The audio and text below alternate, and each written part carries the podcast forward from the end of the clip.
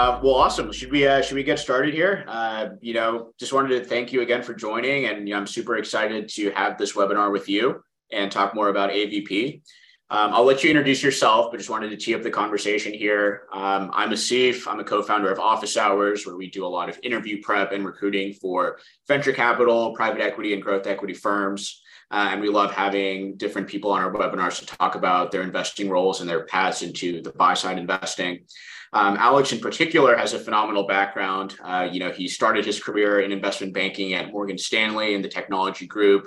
Uh, later worked at ICONIQ, where he did growth equity investing, and then he joined Advance Venture Partners. Um, and I actually worked at Advance when I was doing private equity. Uh, but Alex joined there as, a, as like a junior to mid-level investor, worked his way all the way up to partner. So we're super excited to have him. And thanks for joining us, Alex. Thanks so much for having me, and um, thanks for everyone uh, in attendance today for for taking the time. Awesome, awesome.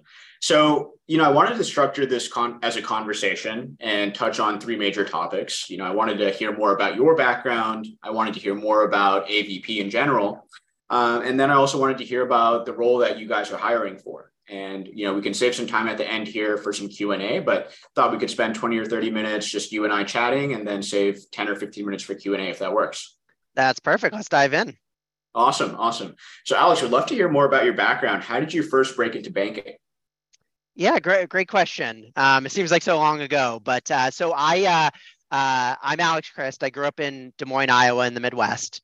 Um, attended the University of Iowa. Uh, double majored in finance and accounting. Um, and as uh, maybe maybe a lot of you on this call, uh, being from a non-target, um, the path into investment banking was um, non-linear.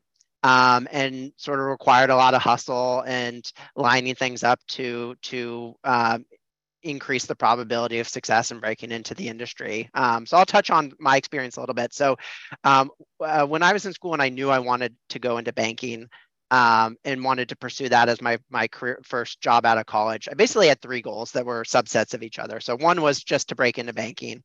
Um, two was to get to the coast and either be in New York City at an investment bank or in San Francisco.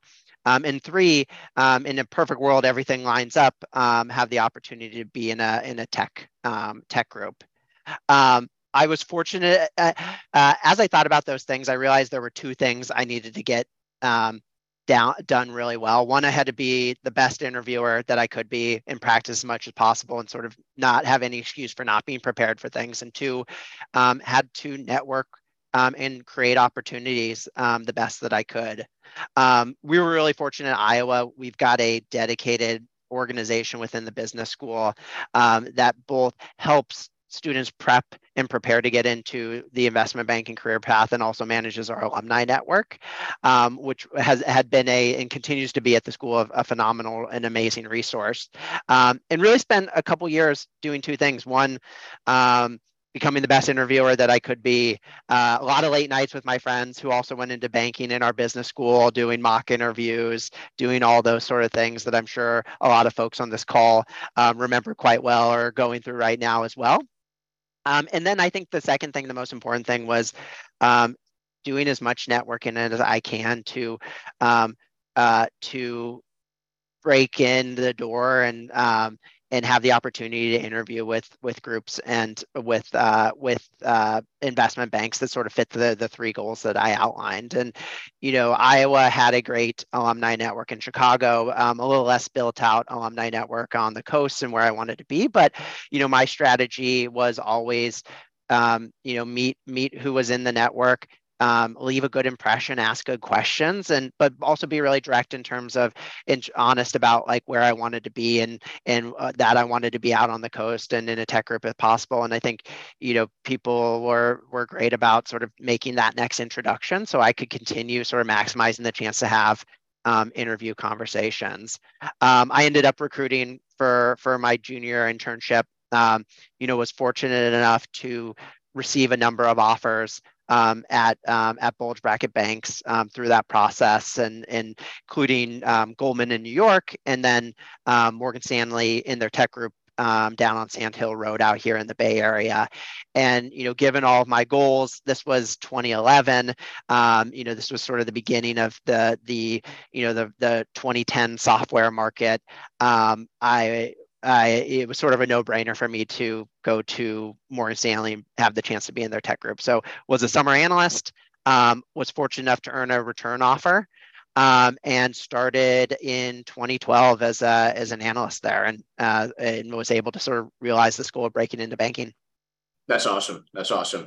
It's uh, really impressive that you know from Iowa, which tr- traditionally doesn't have on-campus recruiting, you were able to break into and receive offers at two of the top tech groups on the street, uh, which must have required a ton of hustle and prep work. But just goes to show, you know, if you if you put in the work, a lot of great goals are possible for sure.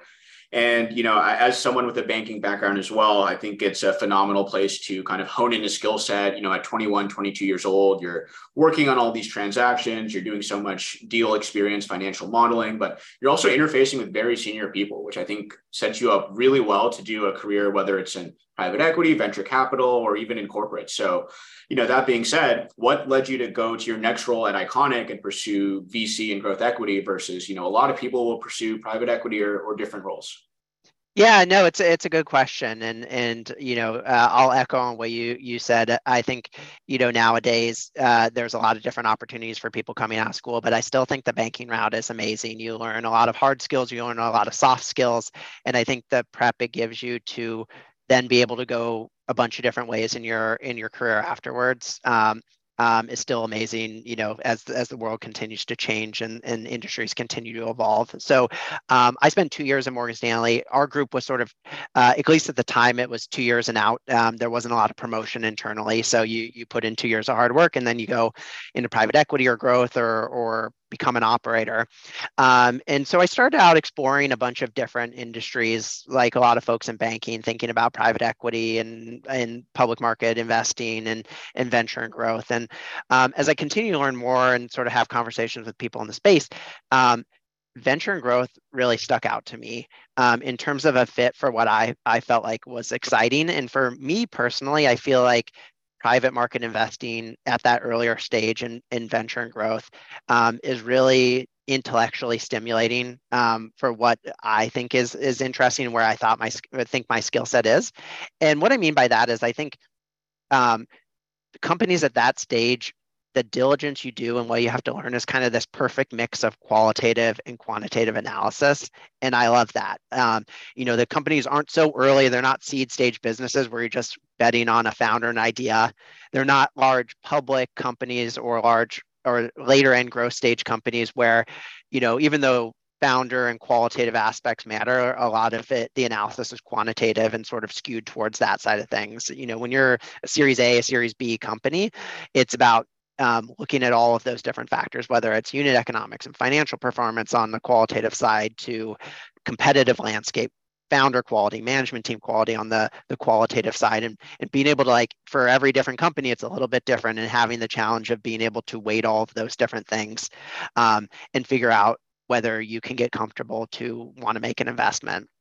And so um, I was fortunate enough once I once I found that area um, uh, to be the place I wanted to go into after banking.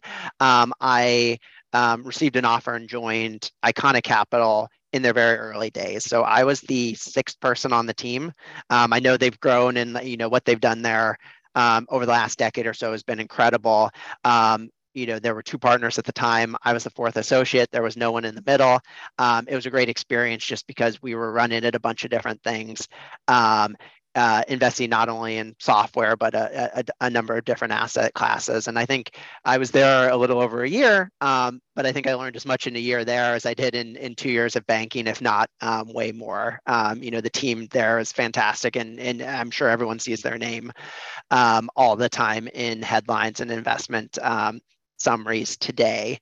Um, you know, I, I, might go a step further from from your question. And you know, I was uh, you know about a year into ICONIQ, having a great experience. Um, was fortunate enough through connections to meet uh, my two colleagues who started AVP in 2015. Um, I met them right as they were starting the fund, looking for their, um, you know, their first junior investor, first member of the team, um, and loved the, you know, sort of the unique aspect of the capital, which I know we're going to get to in a little bit, and and sort of the opportunity to be, you know, uh, part of a small team um, from day one um, and, and made the jump there. So joined AVP in 2015, and um, as Asif mentioned, um, you know, have been fortunate enough to, um, you know, grow through the ranks and and um, you know uh, be brought in to the partnership last year. That's awesome. That's amazing. It's a super quick trajectory to partner on your end, so very impressive. And just wanted to touch on, you know, post banking when you evaluated VC and growth, and you mentioned it was a mix of qualitative and quantitative analysis. And you know, I just wanted to to echo those sentiments, right? Because I, I worked in traditional buyout private equity, and I also worked on the growth side as well. And I can tell you, uh, buyout private equity is very different from growth. It's it's so financial engineering heavy. You're buying all these super mature companies that have proven business models. They have all this cash flow, and so there's a lot of numbers to analyze, right? Starting with revenue, going down to through the COGS, through the OPEX, getting down to EBITDA, getting down to cash flow. There's every single line item you could do hundreds of analyses for. And so when you buy these companies, they're not growing 100% a year. Uh, they're, they're already mature. And so when you buy them, you, you put the debt on them, you do all this rigorous financial analyses, and you generate this return. On the complete other end of the spectrum, on venture capital, there's absolutely no numbers at all sometimes. there might not be a product, there might not be revenue, there might be just two people in a, in a garage. And, and you know, I wanted to touch on why you went specifically towards this later stage venture and growth, which you said is a mix of, you know, right in between that qualitative and quantitative analysis. It's not rigorous line item manipulation and it's not just investing in ideas. So can you touch a little bit more on the growth side of things and what makes that unique? Yeah, yeah, absolutely. Like I, you know, what I think is is is unique at that stage and and why I was excited about you know, going into that industry after after investment banking was um, it is that that mix of of uh, of competencies that you're trying to evaluate in an investment. You know me personally i'm not a i'm not an operator. I don't know if i could get comfortable just doing a bunch of you know early seed stage meetings and trying to you know see 15 years down the line of what a business is going to look like without a lot of numbers. I like numbers. I like data. I'm i'm i'm a data driven person and a data driven decision maker. But to your point Asif like also um, wasn't interested in that being the only uh, focus of my job and uh, like you might have in private equity or in the public markets. And so um, what i uh, you know what i think is really exciting about growth is you've got these businesses that have proven business models have you know tens of millions if not hundreds of millions of dollars of revenue. And so you can you can look at data all day. You can look at um, uh, you know the models the unit economics all of those sort of things but it's not the only part of the answer um, because these businesses they they haven't gotten to their end game they haven't gotten to the exit either and other things matter whether it's competitive landscape whether it's tam whether it's the ability of the founders to hire and upgrade their management team um, at, at, the right time and in the right way. Um, um, i think it's that that combination of uh, you needing to there there being a bunch of different boxes you have to get comfortable with and and and they they're all different things that I think is is exciting about growth. And and you know it's not it's not going to be the right thing for everyone. Um, you know I think there's some people some of my smartest uh, the friend, smartest friends are you know PE and, and hedge fund folks who just love to be in the numbers all day. And some of my other friends who who I think are incredible are you know they're picking out seed stage founders all day. Um, but I think this for the right person, if you like a little bit of both of that, um, late stage venture and growth tend to be uh, I think is a a perfect asset class. Awesome, awesome. I tend to agree. Uh, I, I, think it's a phenomenal place to invest in, and you know that brings me to my next question. I would love to talk more about AVP and your type of investment style. So maybe just to start, what makes AVP unique? Yeah, absolutely. I'm excited to talk about the fund. So, you know, I'll, I'll I'll sort of focus on one of the the qualities that I think makes us unique relative to a lot of other funds out there, and and to see if you know a bit about this, having been in Advance. Um, but uh, uh, AVP um, is uh, our capital is evergreen, and it's evergreen because we have one long-term um, single limited partner. Um, that we partnered with since day one and have continued to you know be our sole um, capital partner um, throughout the life of AVP um, and well into the future. Um, so that um, that LP is a is a, a hundred year old um, family held holding company um, in New York called Advance, um, where, where Asif worked before he, he started OfficeHours. It, it's a really incredible business. So it's a it's a multi generational multi-billion dollar um, group of operators who over the generations have um, invested in operated and grown you know really iconic um, media and technology companies.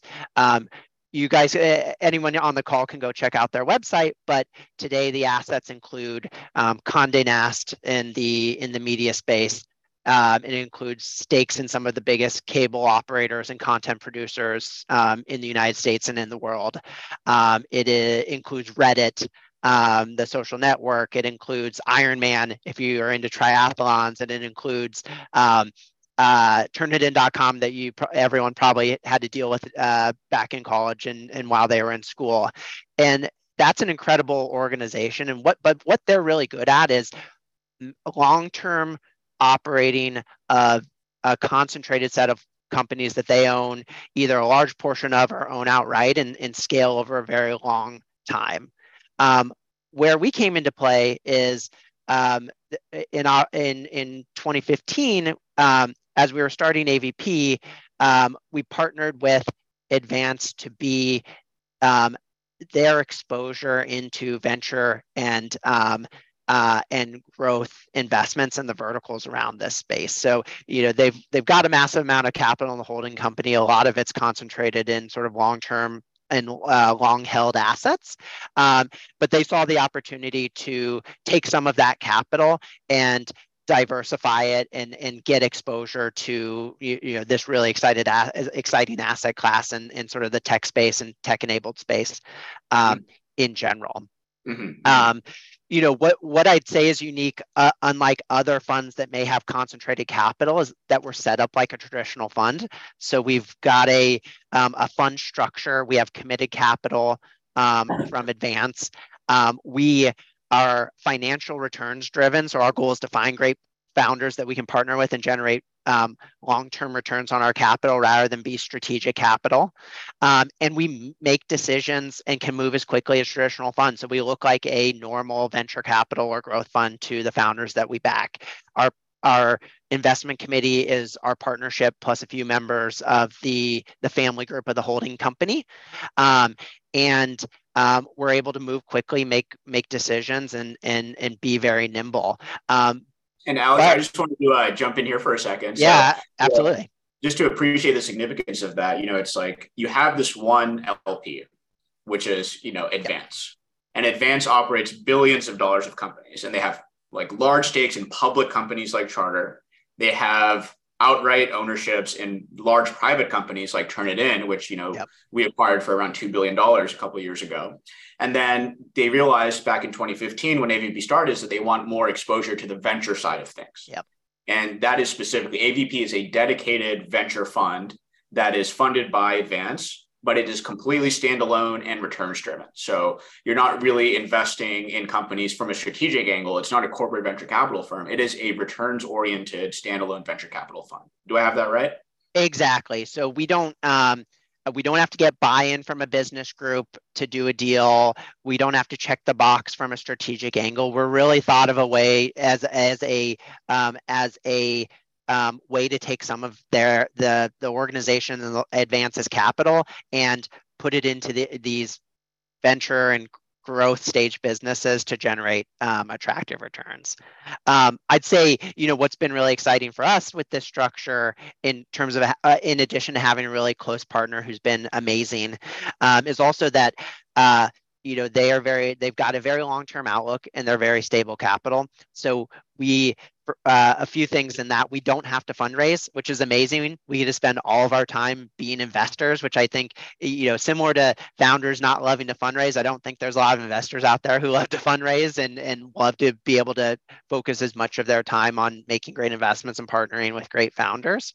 Um, and I think it's also, you know, as especially as everyone knows, the venture market has um, has has um, experienced some shocks in in the last year or so as valuations have changed, as the val- the market environment has changed, and having that stable um, capital base that that um, doesn't have doesn't have to be rea- as reactive to um, those market dynamics. Um, I think is an advantage as we go into the next couple years, where um, where you know I think the venture market will be um, will be not the same as it was, uh, you know, two years ago with uh, with all the frothiness of 2021. Totally, totally. It, it's it's a huge advantage to not have to be worried about fundraising, especially during market cycles. You know, everyone's talking about an impending recession, inflation and interest being so high, a flight of capital into various asset classes, and maybe venture will get hit. But you know, you all don't have to worry about that at all.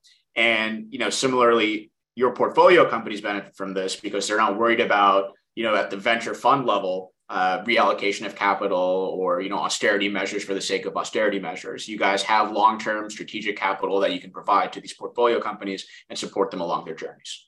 Absolutely, and and you know the last thing I might mention is um, because we have one uh, because Advance is is been fantastic. They're long term focused. We don't have the pressure to deploy capital um, in the way that I think traditional funds do. Like you know, we want to we want to make great investments. We want to do um, our target number of deals every year, but we don't have to deploy capital so we can get to our next fund. We don't have to get markups on investments on paper so we can go market those to outside LPs or outside conversations. I think it, uh, you know, the structure um, has allowed us to do something really pure, which is just uh, find great founders and back them and, and be really thoughtful around um, helping them achieve their goals and the visions of their their companies.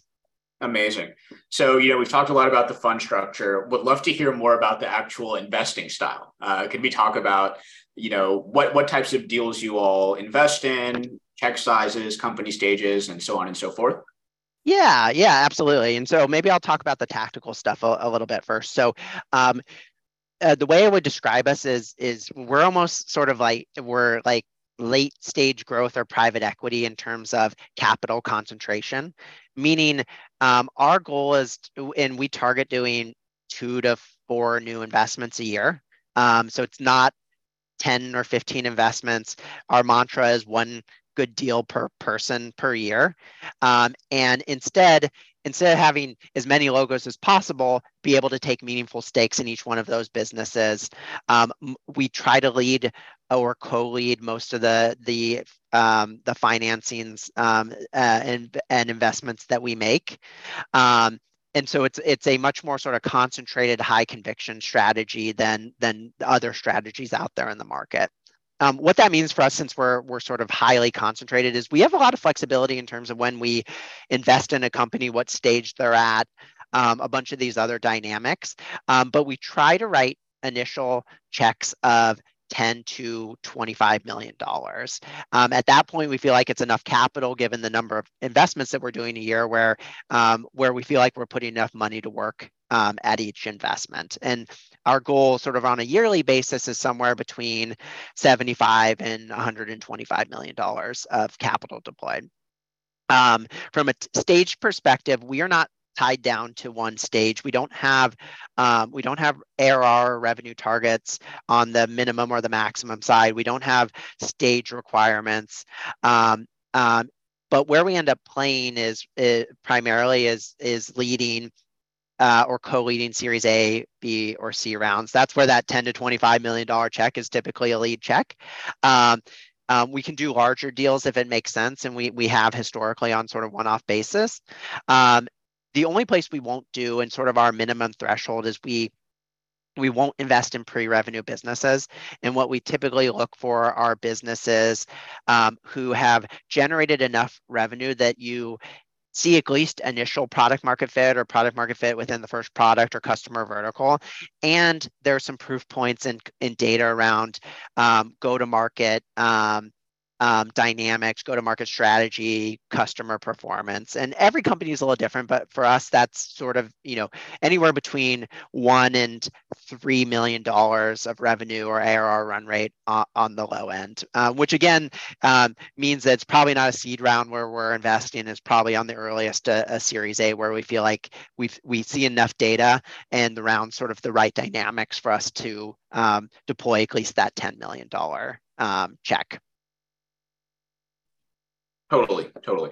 So, you know, in terms of the check sizes, in terms of the company stages, we've covered that. Um, are there any specific sectors that are particularly interesting to you at this time, or any deals that you might want to address and, and let the audience know uh, to give an example of where you invest? Yeah, yeah, absolutely. So, you know, our strategy, eh, given we're a small team, um, you know, we're four people. We're we're hoping to grow to five um, early this year. Um, we are we don't have any mandates in terms of spaces or business models we have to invest in. And we, have got the flexibility. If you look at our portfolio, we've invested across a lot of different things SaaS business models, marketplace business models, um, ad tech business models, also you know a bunch of different verticals as well. Um, but uh, what we realized especially over the last few years is as a small team it's hard to be in every industry. It's hard to look at everything at once and be able to be a really thoughtful investor who can get in front of the best founders and the best opportunities. And so where we spend we probably spend 80% of our time each of us focused on one industry. And the idea is um, it, it, from an outbound, uh, we'll still look at things inbound in a bunch of different industries when they come in from our network or they seem really exciting. But in terms of being proactive and in terms of prioritizing where we spend time, um, um, it's focused on a few different sectors. And the, the commonalities of those sectors is they typically are um, large verticals where we feel like we can do a number of non-competitive investments. And um, in they're verticals that have interesting sort of long-term tailwinds that we think we can take advantage of. And, and we think that the value of being vertical focused, um, at least with a large portion of our time, is we can get into those spaces, we can learn about what matters in the spaces, we can learn about the metrics that matter, and we can also do deals and sort of build our brand within each one of those verticals um, as a fund in a thoughtful manner. Um, the spaces we're we're um, we're primarily focused on right now are, are sort of four spaces. One is um, digital health, two is insurtech, um, three is applied data systems and platforms um, within the software vertical. Um, and the fourth is is is fintech, um, especially around sort of wealth tech and the democratization of of assets. You know, a quick example, Asif, is um, you know, one of our, our investments um, um, uh, at the beginning of COVID was in a business called Headspace in the behavioral health, digital behavioral health, mental health vertical. Um, um, 18 months ago, we merged with Headspace to, to create Headspace Health. And, and that was us. Um, we had already been spending a lot of time in digital health even before COVID, saw a lot of the trends of sort of the move to digital and to online care um, as as we realize as the cost of care goes up as there's you know in mental health specifically there's only so many sort of coaches and therapists out there and, and access to that care was really really tough. Um, and, and that was one where um, you know uh, not not to go into too much detail but um, you know we're able to form relationships